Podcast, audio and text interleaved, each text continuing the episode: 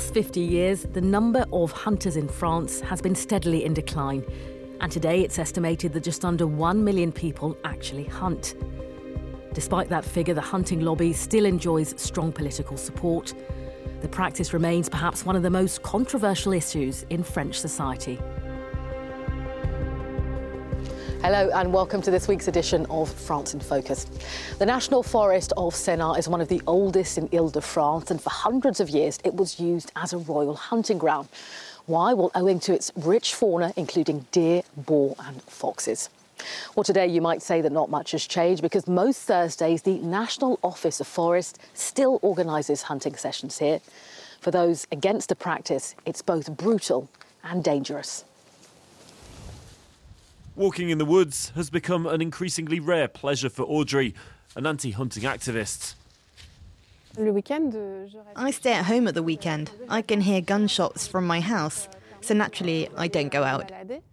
Morgan Keane's death in December 2020 pushed her to take action.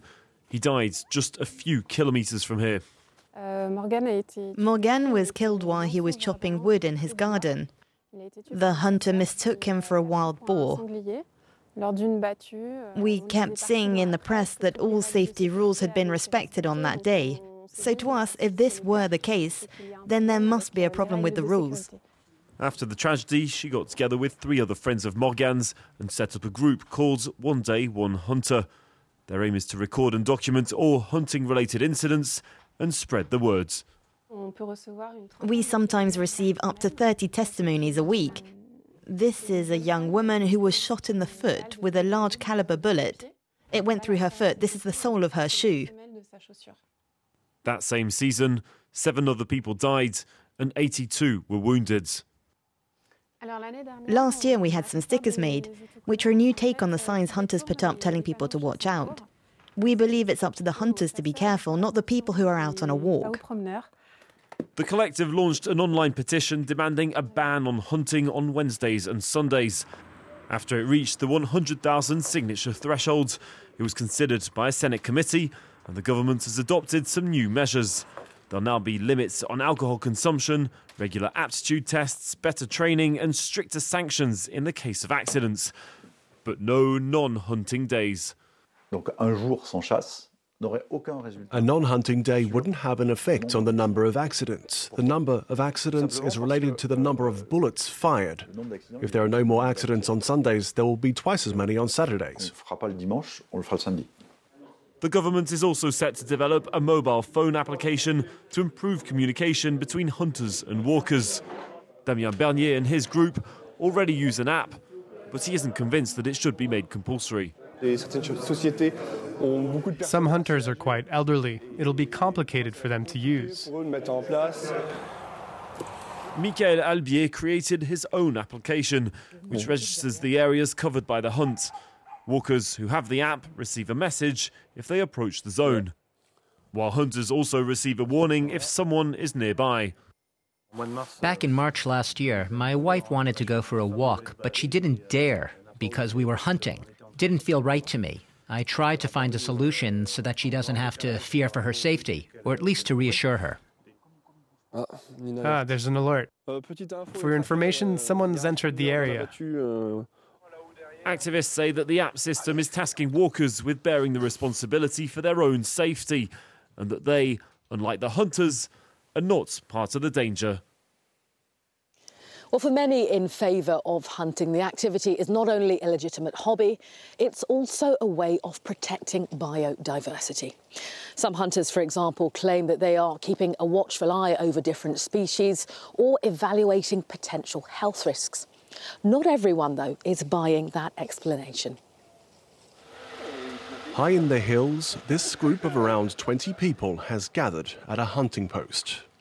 Today, they're searching for deer and wild boar.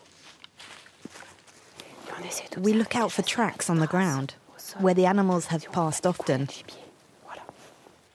The French government says animal overpopulation is a threat to wildlife and vegetation, as well as human activity.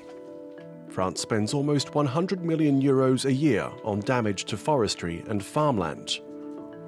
Hunters say they provide a sustainable method to manage wildlife populations in order to preserve biodiversity. Our role is not to kill off populations. On the contrary, it's to maintain a balance. We're attentive all year round to how populations are evolving.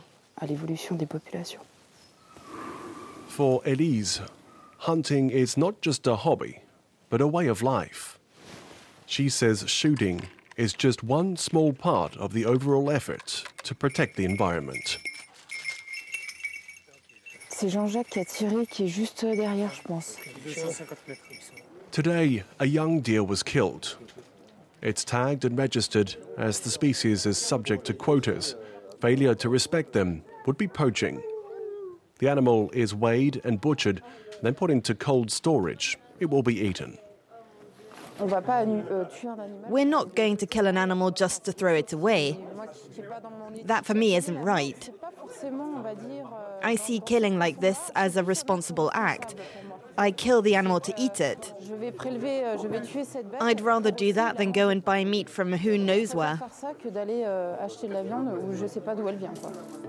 Far from the wild surrounds of the hills, cages stretch as far as the eye can see. These images, obtained by an anti hunting activist, show game crammed inside. Some birds have their beaks forced shut, others are dead. The animals are bred for hunting. Pierre Rigaux says a third of the animals killed in France are raised in this way. Game farming is modeled on industrial poultry farming. Once the animals are in the wild, they are completely lost because they don't know how to find food. They're less resistant to disease and can't cope with bad weather. Most, in fact, don't even survive to be killed by hunters. Millions of these farmed animals are released into the wild, and they find themselves alongside wild animals which can transmit diseases. Animal rights groups also condemn certain hunting techniques which they see as cruel, such as venery or sport hunting. The tradition of hunting on horseback with dogs dates back to the 16th century. Hunters chase down the animal to exhaust it before killing it, traditionally with a sword or spear. The collective Abolish Sport Hunting Today campaigns to ban the practice. Fleeing deer head straight for Compiègne, towards a housing estate where there was an incident a few years ago. Our job is to anticipate, to stand at the entrance to the town, to warn residents, and to be able to film if hunters cross a line or engage in illegal behaviour. In one of the largest forests in France, a long game of cat and mouse gets underway. While the hunters track the animals, the activists track the hunters. Between the two, dialogue seems impossible. Qu'est-ce qu'il y a échangé avec des gens qui sont là dans la lutte des classes euh, et pas du tout les animaux. Alors, ils savent même pas ce que c'est qu'un cerf. Quand ils sont découpés, vous les connaissiez mieux que moi. Comment arracher la peau, vous savez faire mieux que moi, je pense. Dépecer, vous savez faire mieux que moi. The hunters defend their practice. They say they're upholding a French tradition. No deer were killed on this outing, but for the activists, the damage is done. Even if the deer got away, they're now exhausted. It's going to take them days to recover after being chased by these people. euh, de la traque qu'ils ont vécue à cause de ces gens. More than 20 million animals are killed every year by hunters. But a lack of more precise data means some species are not included in the statistics.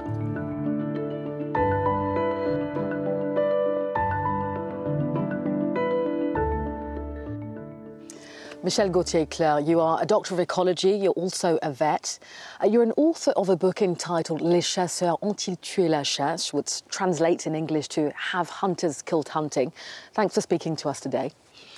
Now, despite dwindling numbers of hunters in France, the lobby of hunting remains quite powerful. What do you put that political weight down to?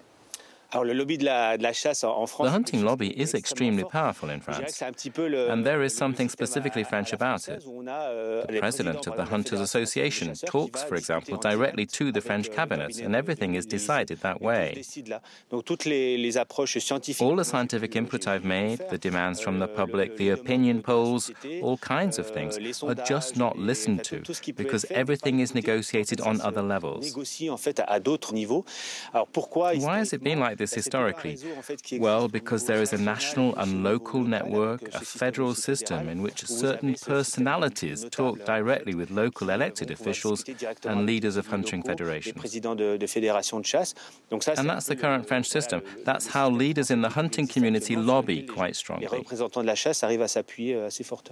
The Ministry of Ecological Transition estimates that 2 billion euros are, are made uh, each year through hunting. Is that another reason why political support uh, for the hunting lobby is so strong? There is a lot of money involved, as you say, Euh, which does explain why hunting is protected. Euh, there are hunting rents. There are large hunting estates, for example, in Sologne, in western France, and in the Camargue in southern France, which take a lot of money. And there is also the sale of guns linked to hunting, so a lot of money there. And while all social classes hunt, there is a preponderance of the upper classes. People at ministerial level go hunting, and they want to keep keep their privileges. There is, as you say, money involved. One of the questions that you ask in your book is Will hunting uh, still exist in 2050? Uh, your thoughts on that today? Hunters so far have had leaders who have tried to limit the impact of hunting and not kill too many animals needing protection. But now other people are emerging who are talking about animal welfare. And there's the question is it right to kill a wild animal as a leisure activity? Hunters will have to answer this question to be able to continue in the years to come. And that is not so clear. Michel Gauthier Clerc, thank you very much for speaking to us today. Merci Thank you.